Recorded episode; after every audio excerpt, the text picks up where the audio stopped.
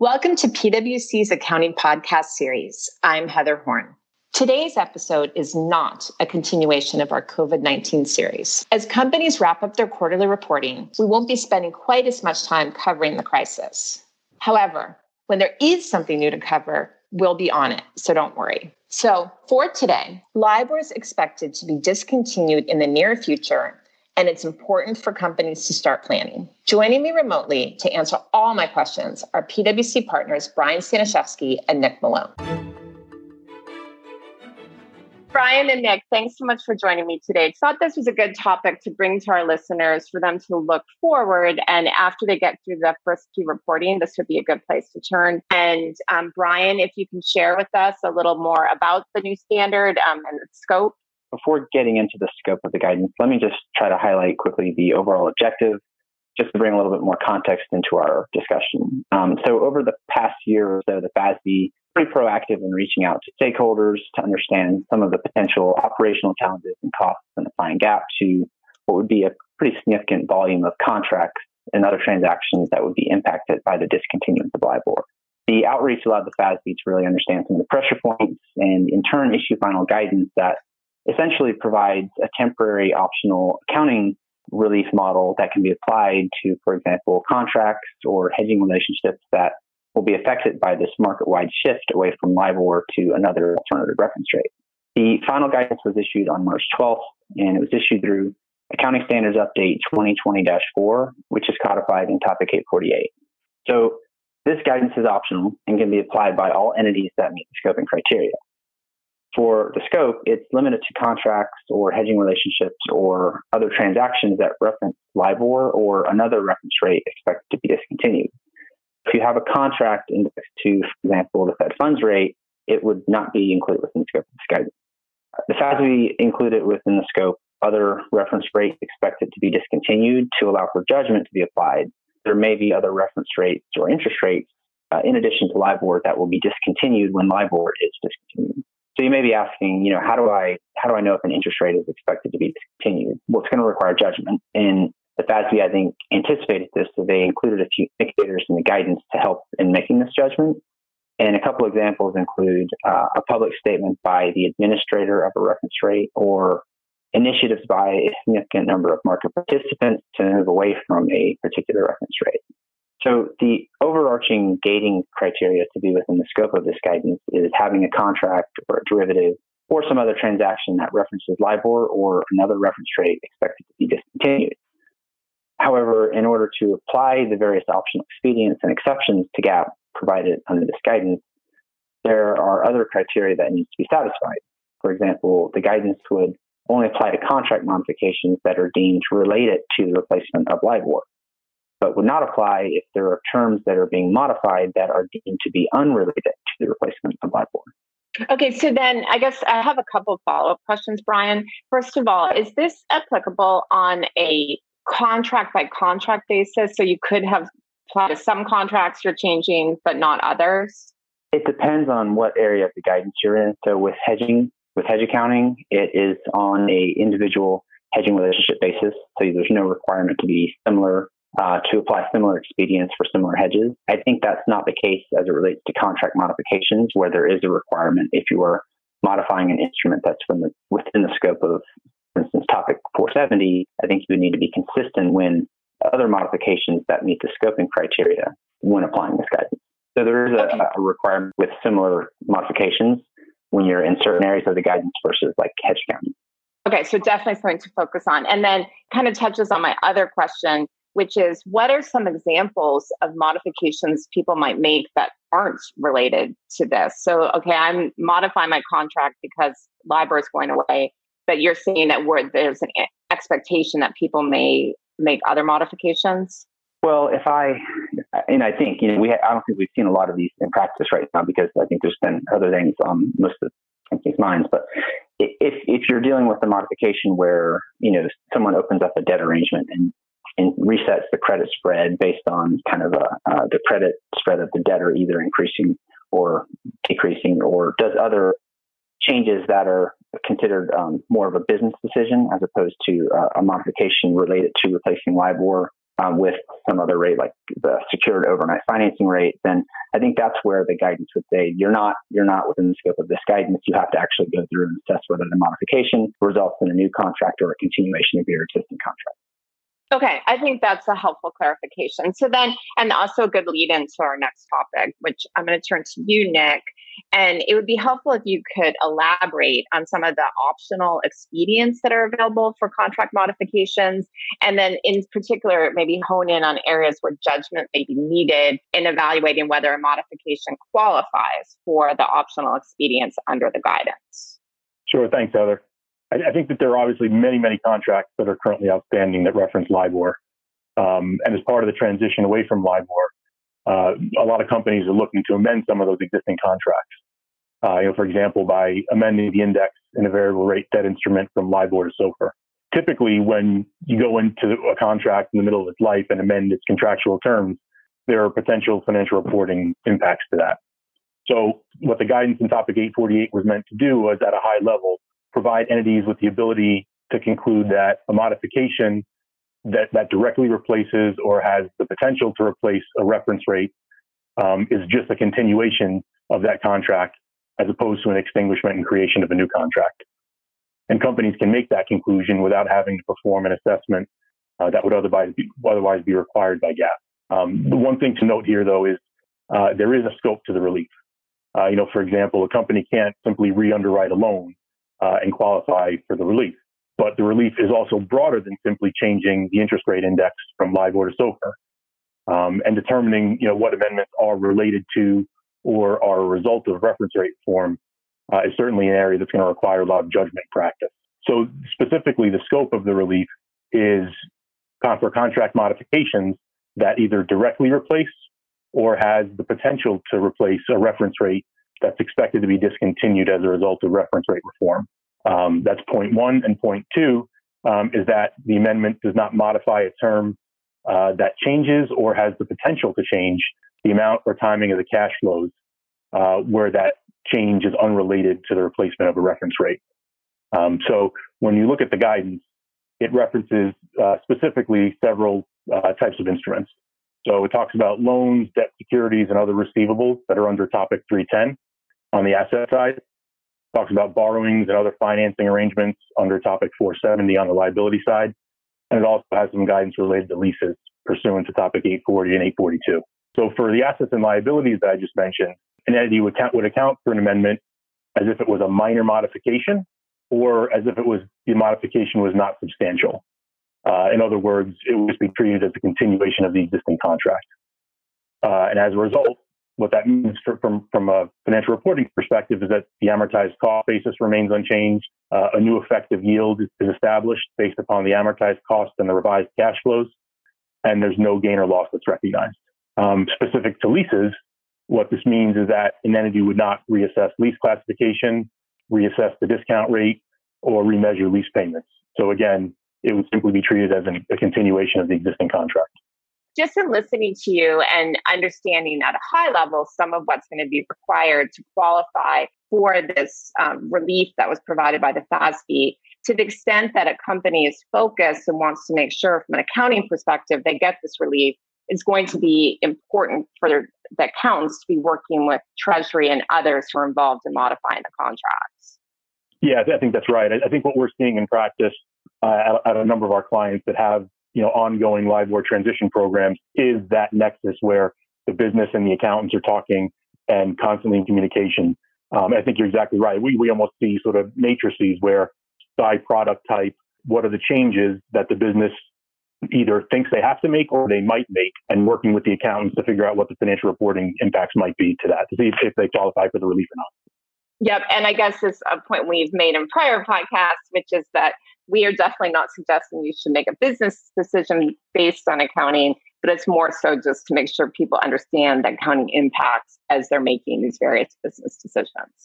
So then with that, why don't we move on to our next topic, which is I'd like to focus in a little bit more on hedging relationships. And I think this is one of the areas that companies may not have initially focused on as being significantly impacted by LIBOR, but that may be due to changes in their instruments. So Brian, can you share any insight in on how the FASB's guidance will provide relief on hedging relationships that may be impacted by the discontinuation of LIBOR.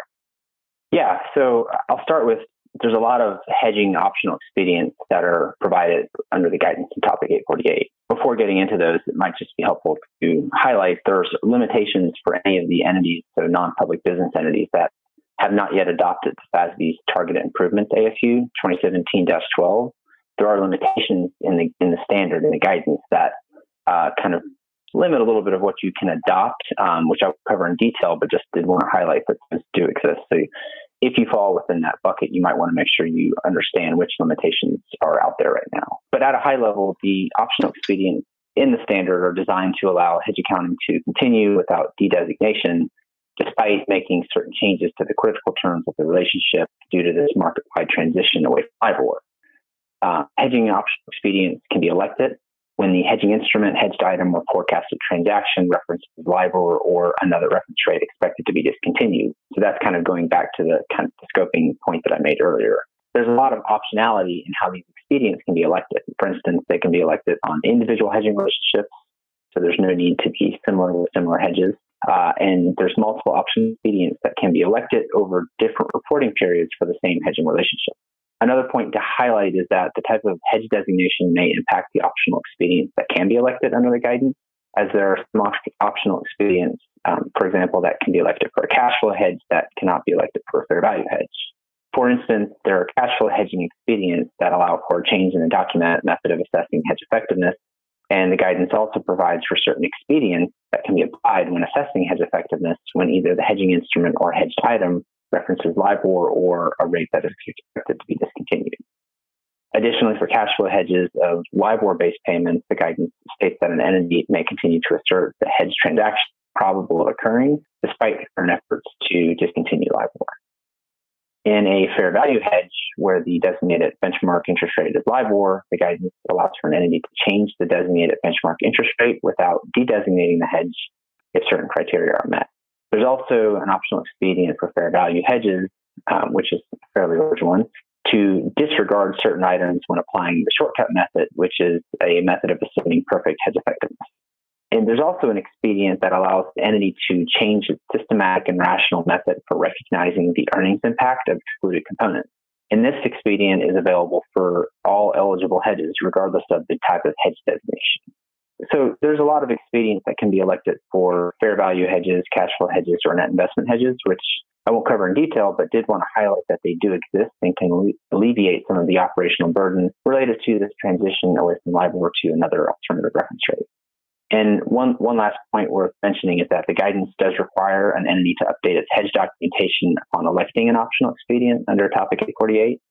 And from a timing perspective, this update needs to take place no later than when an entity is required to perform its first assessment of hedge effectiveness after electing the optional expedient. Okay, I have some questions for you on your last point, but I think we're going to get to transition at the end, so I'll hold that. So one question for you, Brian, is something that you said earlier, which is that you stated that the guidance says an entity may continue to assert a hedge transaction is probable of occurring, although we know that there's current efforts to eliminate LIBOR. So is that from the point in time from, say, now until their actual transaction changes, or what period does that cover? For a company that has an existing, for example, cash flow hedge, and that cash flow hedge involves forecasted transaction that is related to, let's just say, 3-month LIBOR payments going out to the future. Well, one of the underlying foundations of cash flow hedging is you need to continue to assert that the forecasted transaction is probable of occurrence. If everyone is in this process of discontinuing LIBOR, it kind of goes contrary to saying, I'm standing here today saying it's probable that my forecasted transaction of LIBOR-based payments will take place. So I think what the guidance was clarifying in order to continue hedge accounting was to say, all right, well, despite these efforts that are underway to discontinue LIBOR and have it replaced with a different rate, you can continue to assert that your hedged item is probable. So basically, it's another way of saying, we're not going to have that cause you to discontinue the hedging relationship. You can continue the hedge, and once you switch your forecasted transaction from LIBOR to SOFR or whatever it may be, then you update your hedge documentation and go about your business. Okay, I think that's helpful. And I guess maybe the other point, this whole topic of hedging, is that to the point you made, or there are a number of different expedients, and it's going to be very specific to your particular types of hedges and your specific facts. And so it will be important for companies to get in and look at these expedients early so that they can start to think about how they match up with their various hedging relationships. The earlier the better, just understand what options are available and how those can be used to alleviate some of the pressure when administering a hedge that is going to be affected by LIBOR. I think it's better to get your head wrapped around how the guidance will work based on your facts and circumstances. Good, thank you. So then with that, Nick, I'd like to turn back to you. So you and Brian have talked about two of the biggest areas, which would be contract modifications and then specifically delving into hedge accounting. But what other reminders from a high level do you have for companies as they start to assess this new standard and the broader transition away from LIBOR? Yeah, sure, Heather. So I think there's probably a few things want to highlight here. The first is that, one of the interesting things about Topic 848 is that it has an end date. So the relief can't be applied to contract modifications or hedging relationships after December 31st, 2022. So companies have a few years here to take advantage of the relief provided by the FASB before the guidance sunsets and companies have to go back to, what I'd call normal GAAP. And, the reason that's important is because, you, for example, you may have a hedging relationship where the interest rate swap has switched from LIBOR to SOFR, but the underlying hedged item has not yet. And for a period of time, you get to take advantage of the relief and assume that hedge is effective. But once this guidance sunsets, there's going to be a process of coming off of the relief and back into regular GAAP. And if when you come back into regular GAAP, there's still a mismatch between your hedged item and your hedging instrument, regular GAAP would pick that up in the effectiveness assessment and potentially the bookkeeping. So I think that sort of the discontinuance and the coming off of the relief is something that the companies want to keep an eye out for. I know now it's really sort of getting onto the relief and taking advantage of some of the guidance that the FASB's provided, but certainly we think it's prudent for companies to keep an eye out for, when this does sunset at some point in the future, the transition back to regular GAAP. Yeah. And I guess, Nick, to that point, as it relates to hedging, just as one of the points that you mentioned, when companies no longer qualify for 848, either because the guidance sunsets or they no longer have mismatch related to LIBOR with their hedged item or hedging instrument, there's a requirement to kind of update your hedge documentation to show how you're going to administer the hedging relationship going forward. And, I don't think we have an insight yet, but, a company will have to make sure that their hedging relationship post 848 is highly effective pursuant to the guidance in 815. So just one point I think is good for listeners to make sure that they understand is that there's kind of an update once you elect an optional expedient, as I mentioned earlier, that you have to update your hedge documentation. When you're coming off of 848, you also have to update your hedge documentation to show how your hedging relationship will be administered in a post 848 world. So I think that was a good point. I just wanted to elaborate a little bit more on. Yep, no, good point. I think, Heather, probably a second point that we wanted to highlight is around embedded derivatives. So there is some relief in Topic 848 related to embedded derivatives, and specifically under the expedient in the guidance. And it would not be required to reassess its original conclusions as to whether the contract contains an embedded derivative that's clearly and closely related to the host contract under Topic 815. But just one thing to note here is that relief does not apply to newly originated arrangements, only existing arrangements.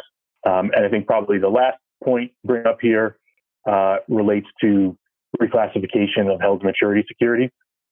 So the guidance does provide that companies can make a one-time election prior to December 31st, 2022, to sell or reclassify securities out of held to maturity into available for sale or trading. But, just a reminder there that if the company does do that, there are some obviously measurement considerations around the transition or the transfer, as well as some disclosures related to a transfer or sale out of held to maturity. Okay, great. Thank you. And I think that's a good lead into my next topic, which is talking about transition. And Brian, wanted to turn back to you so you can help our listeners understand the various transition requirements of the adoption of 848. The guidance was effective upon issuance, so it can be adopted now or in future periods. The guidance is also temporary, as Nick mentioned, and it sunsets on December 31st, 2022. So yes, this is a bit unique, and it's unlike other accounting standards that the FASB issues, but the key takeaway is that you have this window of time for which these optional expedients can be applied, and after December 31, 2022, you must revert to other applicable gaps.